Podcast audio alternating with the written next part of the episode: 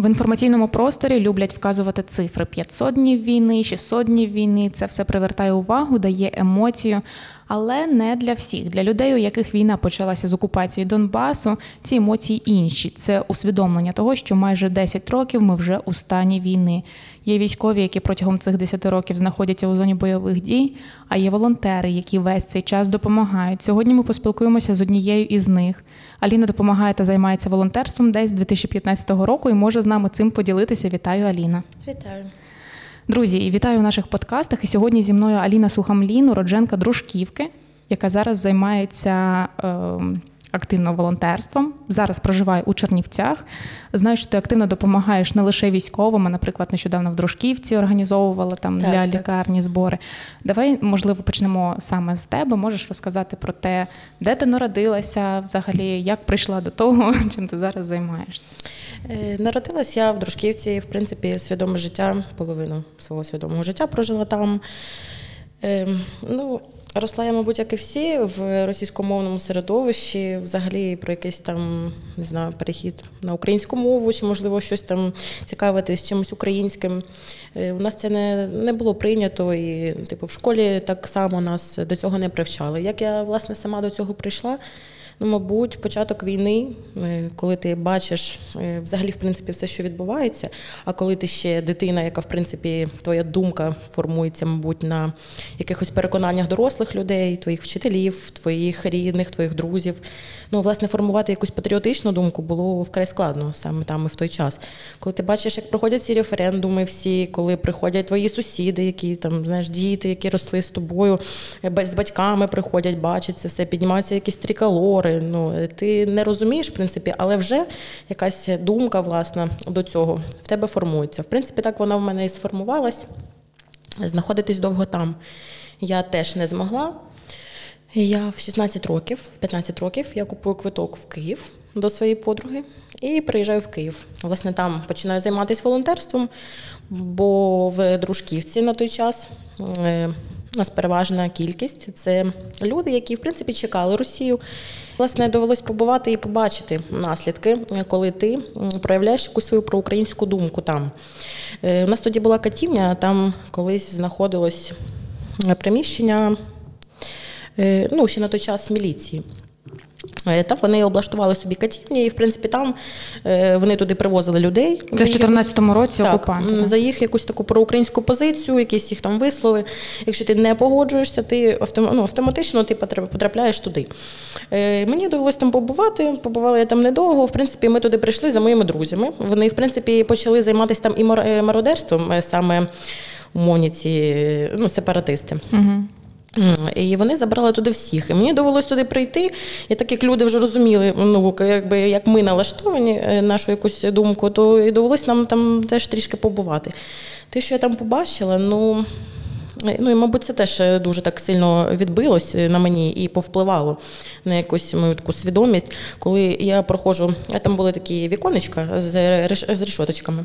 І ти просто проходиш, от вони мені дають там вибір там, заглядувати в ці віконечка, шукати своїх друзів.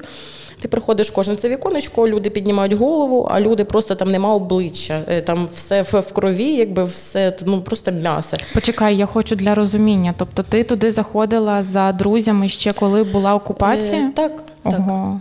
Бо вони їх і тоді забрали, вони собі вечором десь сиділи, м, от, їх просто забрали туди. От, ну і хлопці вже там з ними, ну як хлопці, ну, почали там їм розказувати, хто тут, хто тут хто, хто тут хазяїн.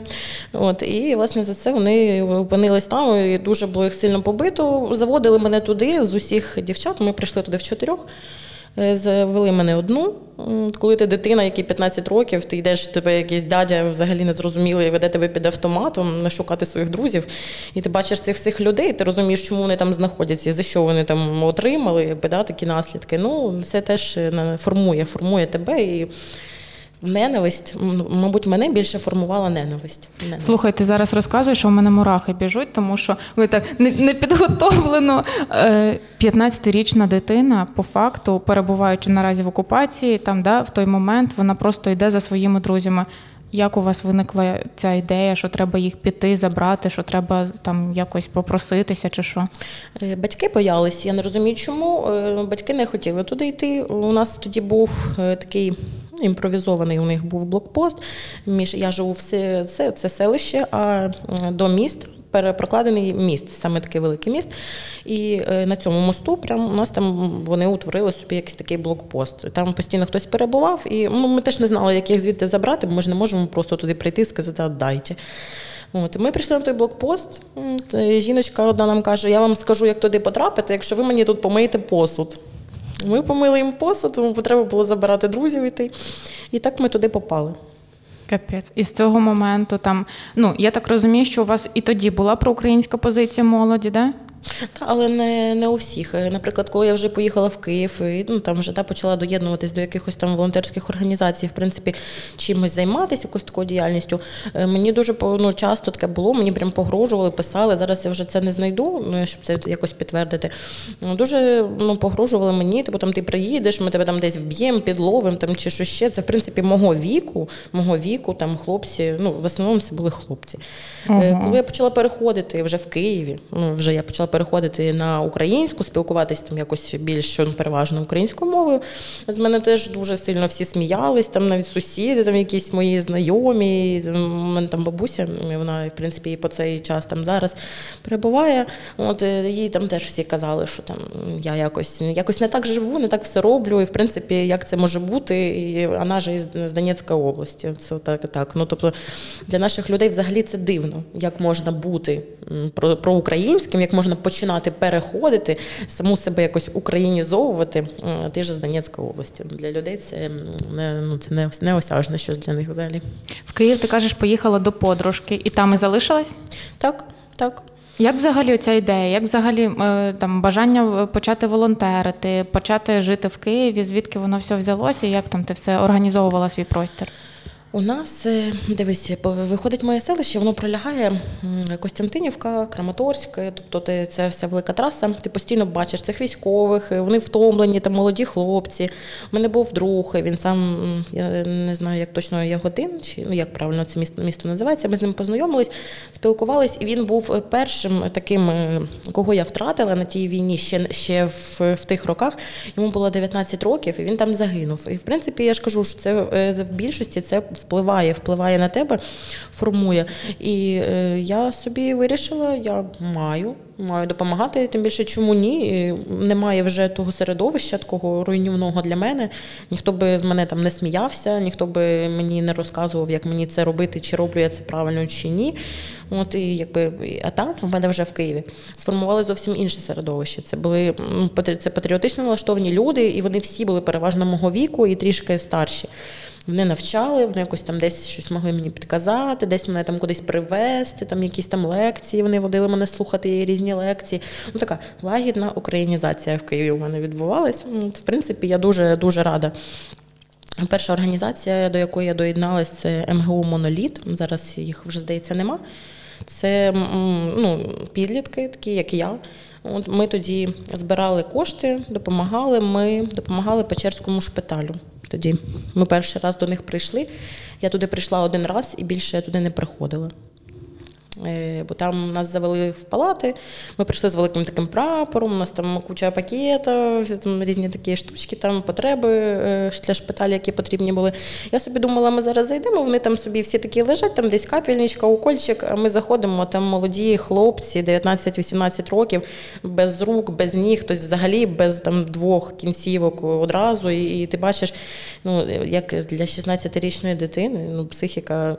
Ну насправді це і для дорослих, і зараз, і тоді це насправді дуже важко. Єдиний такий момент, який мені дуже запам'ятався, нас завели в одну палату. Каже, там у нас каже, такі специфічні хлопці. Каже, ви не лякайтесь. Ми заходимо, а вони лежать, у них там тату машинка, і воно тут таке лежить. Вони там типу, привіт, такі в'ють там татухи один одному. Це такий єдиний якийсь позитивний момент, який я звідти пам'ятаю. Більше я туди не ходила, не змогла. Е, З того моменту ти почала е, займатися волонтерством. Що робила? Як це все продовжувалося? Як то все через е, роки проходило? Ну, я тоді ще зареєструвалася в Фейсбуці. І почала додавати там, і до мене почали додаватись, і ми почали викладати там якусь допомогу, яку ми надаємо, і почали якось звертатись люди. Я розуміла, потім у нас з монолітом... Я так розумію, я перепрошую, що перебуваю. Я так розумію, що це певна ну, організація людей, спілка людей. Так. Е, Потім вже ну, у нас трошки там з монолітом розійшлись дороги. Ми вже з ними, в принципі, так не співпрацювали, але з деякими людьми зараз і по цей час. е, Ми ну, підтримуємо зв'язок, допомагають вони мені. Був такий у нас момент. Я думаю, куди би мені податися. І мені друг каже: приходь до нас. Каже, приходь до нас на офіс. е, Це ВГО Сокіл е, від Свободи. Це їх молодіжка така. Там теж е, ну, переважно це такі були підлітки, там, як я. От, я прийшла до них один раз і, в принципі, з ними залишилась. От, з ними ми також дуже багато чого нам вдалося зробити. Це і різні акції, це от такий мій перший досвід взагалі, як людини, да, яка взагалі в цьому не перебувала до цього. Це такий досвід для мене був. Да, це було дуже круто. Е, Дуже багато ми допомагали всі разом, і там да, сама теж свобода. Вони на той час е, вони тоді да, були таким моїм спасінням. От я з ними тоді вже цей весь шлях вийшла. Довго ми з ними пробули разом. Е, Чим ви тоді допомагали? На що ви збирали? Які були потреби тоді у людей у армії? Раніше, раніше потреби. Це зараз я згадую, і іноді навіть якось смішно стає. Це шкарпетки, поповнити рахунок, бо це у нас хто? Це у нас були добровольці без е, зарплатні, без якихось там да, пільг і чогось такого ще. Збирали ми, в принципі, на все: від провізії до якихось таких елементарних речей, як, нижня білизна, якісь футболки, шкарпетки, там, я не знаю, там якісь берці, але це було щось таке. Е, як сказати, ми тоді ще раніше не розбирались, да, це зараз там лова, там щось таке. А раніше це було зовсім інше, і потреби, потреби були абсолютно такі, от, е, ну, ну, маленькі. Ми не збирали тоді на якісь дрони, там, на машину зібрати. Це взагалі для мене по повномасштабну війну. Суто для мене це ну, навіть зібрати на дрон, знайти якісь кошти на дрон. Це для мене тоді. Я навіть про це ніколи не думала, що я таким буду займатися. От, потреби були абсолютно різні, але вони якісь в порівнянні з е, ситуацією зараз вони були абсолютно такі. Ну, це якісь маленькі проблемки були. Угу. А якщо говорити про те, що зараз, що, що зараз найбільше потрібно, що говорять? Зараз це у нас машини, це розхідний матеріал, це дрони. Е, Абсолютно для мене новим відкриттям взагалі стало, що у нас зараз є війна дронів. Е, Люди, да, наші військові, вони ж прилаштувалися, і в принципі в них це вдало вдається. Але ще на початку повномасштабної війни е, збір в 120 тисяч, е, наприклад, на флайкомбо можна було закрити там за тиждень-два. Це взагалі ну це прям в не- в натяжку вже. В принципі, все закривало швидко. А зараз ти можеш місяць, два, три збирати і не зібрати навіть 3% від цієї суми. З чим пов'язано, як думаєш? Ну, Втомленість. Люди ж у нас дуже втомилися від війни. От у нас не втомились тільки військові. От тому мало зараз хто хоче віддавати якісь там свої гроші. Умовно, я завжди кажу: твій один донат це одна твоя кава. Ти, якщо ти не вип'єш там три кави, вип'єш дві, ти від цього ж не пострадну. З тобою нічого від цього не станеться. Але твій донат в 30 гривень він в принципі може допомогти. Да, до речі, дуже часто говорять про те, що навіть маленькі, що багато чого взагалі складається з маленьких донатів. З маленьких донатів. На що прямо зараз, наприклад, хтось з твоїх збирає? Е, От з моїх е, вони постійно машини. В них машини, машини, машини. І е, зараз така тенденція в Донецькій області. Да, це в ну це знову ж це люди, які у нас чекають там руський мір. Вони да, якось там. Заробляють на цьому, вони просто уганяють е, у хлопців машини. Ого, я Да. ніколи не Не чула про це. Да. Ні. Да. Зараз є така тенденція там. От, тому, в принципі, машини це, це, це машини, дрони. Ну, ти скинеш, ми щось скинемо. Нехай на щось донатять. Е, Щодо переїзду в Чернівці, можеш розказати, як взагалі сюди потрапила, як тебе тут прийняли? От е, просто людина з, зі сходу України, да, отак от, от різко, на, прям на дуже-дуже захід. Е, ну, у мене е, на війні ми познайомилися з моїм чоловіком ще тоді, колишнім. І, в принципі, я приїхала сюди через нього. Е, тут теж е, доволі цікава, цікава там діяльність у мене була. І, в принципі, теж пов'язана з волонтерською так само, і з в принципі, роботою, яка там да, допомагала навіть. Я могла бути корисною цьому місту. От, і ну, для мене це було важливо. Просто там сидіти і робити вигляд, що нічого не відбувається. Але відкриттям для мене стало те, що люди тут.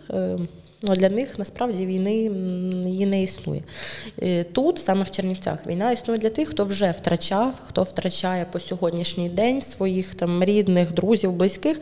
По суті, всім іншим це, це не цікаво. Тут е, життя, воно тут продовжується, десь воно реально зупинилось, десь там на сході, десь на півдні, можливо. Та Е, тут.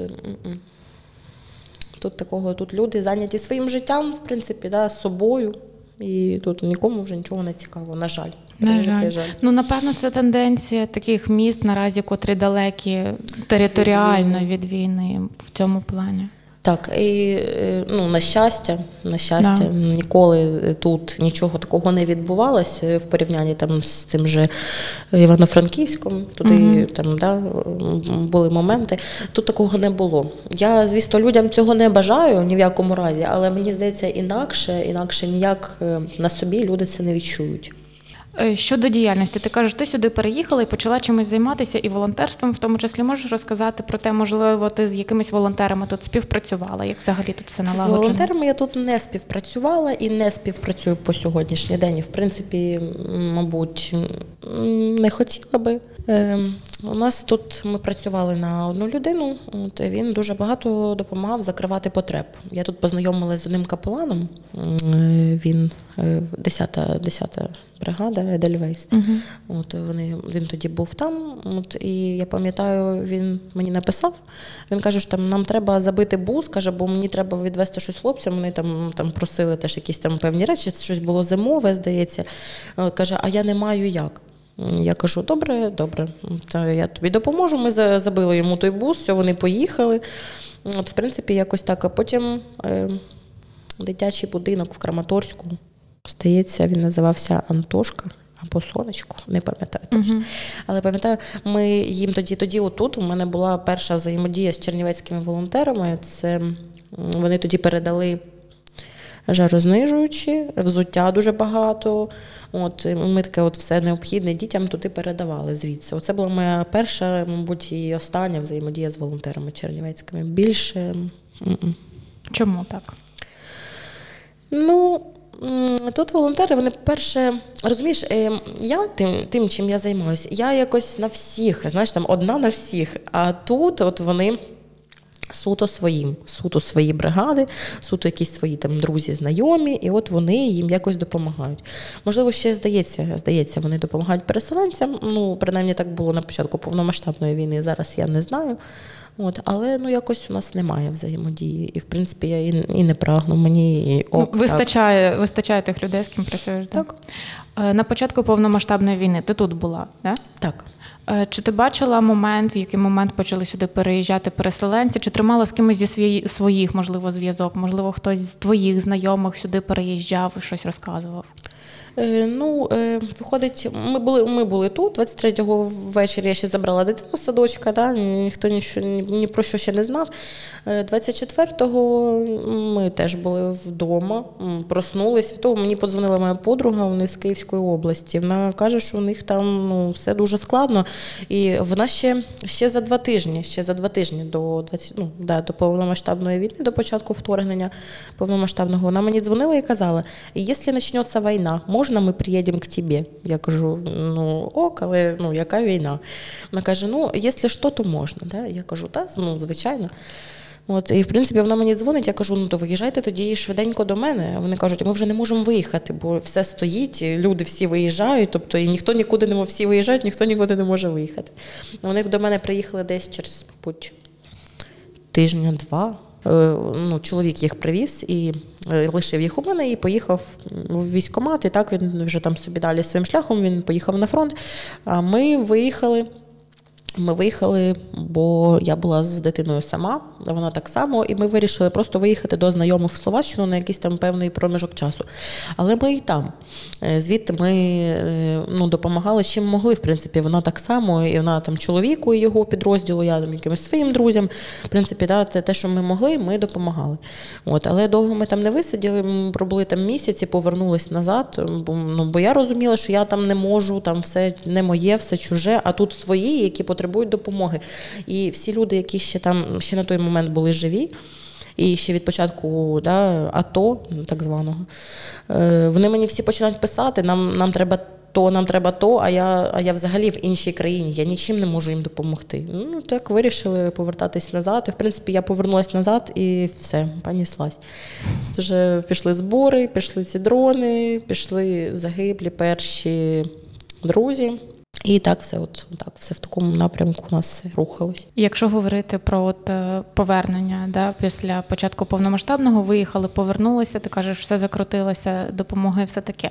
Звідки беруться сили? Вже стільки, ну вже повномасштабна війна триває немало часу. Звідки беруться сили? Чи важко морально? Як взагалі себе підтримуєш? По-перше, звідки беруться сили? Хочеться додому і хочеться бути там. Я з дитиною була в 20-му році там, він робив там свої перші кроки. Е, І мені хочеться, щоб він був там, щоб він бачив. е, Там ну у нас там дуже гарно, насправді, правда. Ти маєш на увазі, вона ну, гарна Донеччина, взагалі так.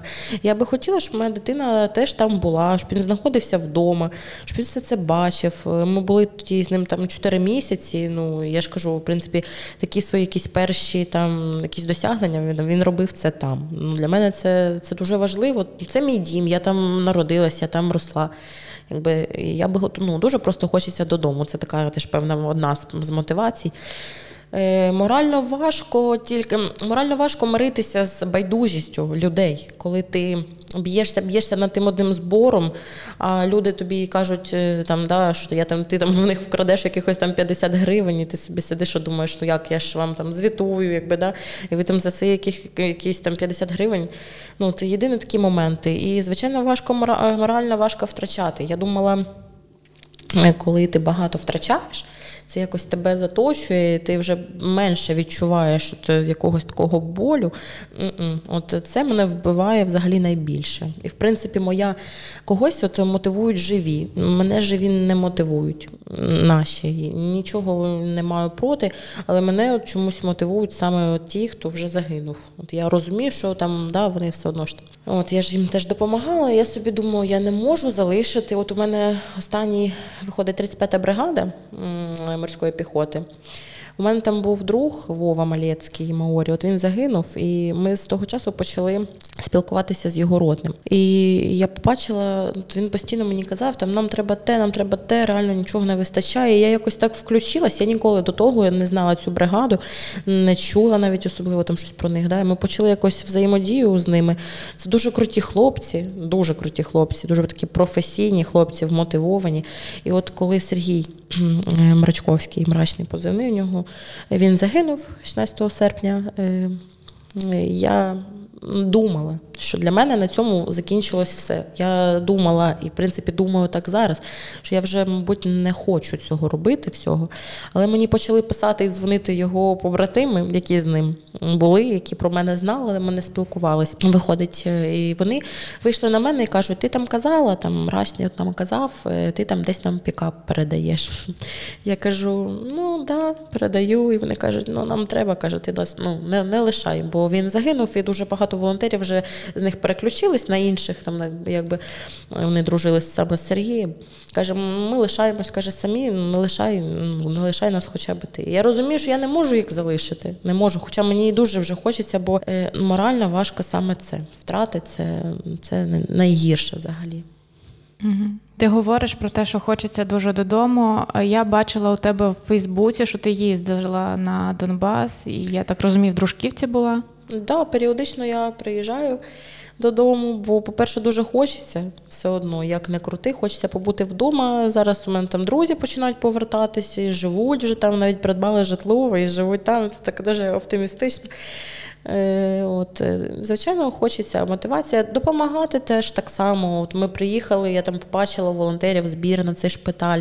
Я думаю, ну, поки я тут, поки я можу це зробити, чому б цього не зробити? Ну, це я розумію, в принципі, що ну, дуже зараз мало хто саме переживає за якусь там внутрішню таку цю всю двіжуху, е, саме в місто. Там, да? ну, дрони, машини, це зрозуміло, але є шпиталі, вони там тримаються на Божому слові. І вони теж постійно знаходяться да, під якимись там обстрілами чи ще чимось. У них постійно якась є нестача, там якихось даже так само елементарних речей, якась там провізія, вода. От ми привозили це вода, це якісь там, що там смаколики, якісь там чаї, кава і нижня білизна, та спідня білизна, там якісь футболочки.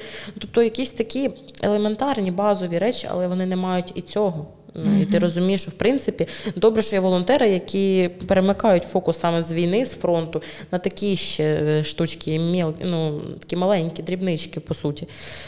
Це, тому поки є така можливість, треба, треба їздити. Ну, от побачила, яким побачила життя от в Дружківці. Приїхала, подивилася, як тобі? Круто. Там життя, там реально зараз там е, людей, ну звичайно, да, це е, ну, вже з, брати в це розрахунок військових. е, Дуже багато людей, там прям є життя, і ти прям його відчуваєш там. Бо в принципі ти розумієш, що воно може і закінчитись там десь через там 20 хвилин або через годину від прильотика ракети. Але от я от там ти, от суто я кажу за себе, я там життя прям відчуваю. Я там прям проживаю реально кожен день. Я приїжджаю назад в Чернівці, мені не хочеться нічого. Мене тут нічого не радує, нічого мені тут не хочеться робити. Якось а приїжджаєш туди, і там прям, прям хочеться жити. Ну, напевно, да. Тут е, існує той момент, що дуже ризиковане це життя, тому можливо воно і цінується так більше. Тут треба обов'язково сказати да, про те, що Дружківка ну дуже близько до зони бойових дій, і іноді прильоти бувають. Да? Так. Е, На твою думку, от е, щодо ситуації на фронті зараз, мільйон розмов про те, що хтось говорить, ми на останній стадії, хтось говорить там для когось взагалі да, зі звільненням Києва війна закінчилася. Якщо говорити про тебе, твоїх знайомих, твої там відчуття або те, що ти спостерігаєш через людей, які у тебе зараз воюють, наприклад, що думаєш щодо ситуації зараз на фронті? Ну, е, якщо суто моя думка, ця війна надовго. Ми не завершимо її так швидко. Тим більше, якщо люди е, і далі будуть такі байдужі, ну не можна перемогти тільки армією. Має бути підтримка, тил має бути тилом, має виконувати свою функцію, бути захистом якимось теж певним для наших військових. Е, Якщо брати до уваги там те, що говорять мені хлопці, ну вони в принципі те, що вони вже в принципі готові, і вони цей факт вже якби приймають до затяжної війни. Дуже часто я чую про те, що можливо конфлікт ста- стане замороженим, як е, в попередні роки. Що це буде війна, але вона буде якась така більш ну, позиційна, і ми будемо ще довго, довго, довго це все спостерігати. Десь вона буде переходити в якусь активнішу фазу, десь в менш активну, і так вона буде відбуватись. Це те, що мені говорять хлопці. Але є хлопці, які кажуть, що ми зараз їх тут бистренько всіх і, да, і все, і перемога. Але я думаю, перемога нам вона і так не дається нам легко, і вона нам легко не дасться. Я думаю, що ми ще будемо дуже довго. Дуже довго ще будемо. Просто як, як людина з Донеччини підтримую взагалі той факт, що ми вже скільки років у війні, да? тобто не, не 600 Так. днів. Да? Та зовсім. От, і що там буде далі. Дуже хочеться вірити у там, швидку перемогу. Е, Щодо фантазії, на твою думку, ти кажеш, що дуже хочеться додому, і ти дуже тепло про Донеччину відгукаєшся. Ось е, як думаєш, наскільки можливо буде відновлювати після перемоги там життя? Чи багато людей повернеться? Ти кажеш, що у тебе вже повертається туди хтось. Да? Як думаєш, що нам треба буде робити, щоб там от якось покращити все це? Ну я мовчу про відбудову, да, якої треба буде дуже багато. Я чомусь е, вважаю зараз. Ну, це зараз, я так думаю. Е, Багато людей туди не повернеться. Це все одно якийсь певний ризик, певний страх якийсь у людей. Це все одно відкладеться і відкладається вже в людях на дуже дуже довгі роки. Це так просто, ну, якби люди все одно. Це люди, які зараз там лишились. Можливо, вони вже до цього звикли, вони вже на це не звертають уваги. Але люди, які виїхали, мені здається, з от саме з тих людей дуже маленький відсоток повернеться назад. Плюс є ж люди, які виїхали, і вони ж чекають, що зараз все звільнять, і, та, умовно, там прийде русський мір, все буде класно. Не буде класно ні в якому разі, бо ми бачимо, да, кожне місто, в яке приходить той русський мір, да, нема ні міста, ні людей, ні життя, в принципі, ні радості, ні, ні того самого миру, про який вони так мріють. Але я думаю.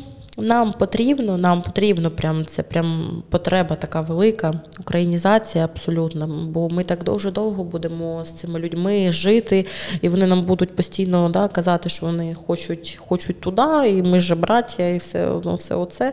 І ми ще тоді так будемо дуже довго це все викорінювати. Треба якось. Якісь приймати для цього такі прям заходи вкрай серйозні, такі, да, щоб ми могли будувати якийсь там наш, нашу якусь Україну там, будувати там Україну, яка в принципі там буде, є і, і має там бути. От е, миритися з людьми. Е, Як ми знаємо, да, зараз там дуже багато лишилось цих коректировщиків, да, довідників і всього іншого. Я думаю, нам треба ще попрацювати над цим. І тоді ми зможемо там жити. Люди там будуть жити класно, люди там будуть жити щасливо, діти собі будуть ходити в відбудовані класні сучасні школи. Я в це дуже чомусь вірю. От я думаю, так буде. Я тобі вірю. У мене, в принципі, по питанням все. Дякую тобі, що поспілкувалася, що розказала. Друзі, дякую, що були з нами. До нових зустрічей. Почуємось.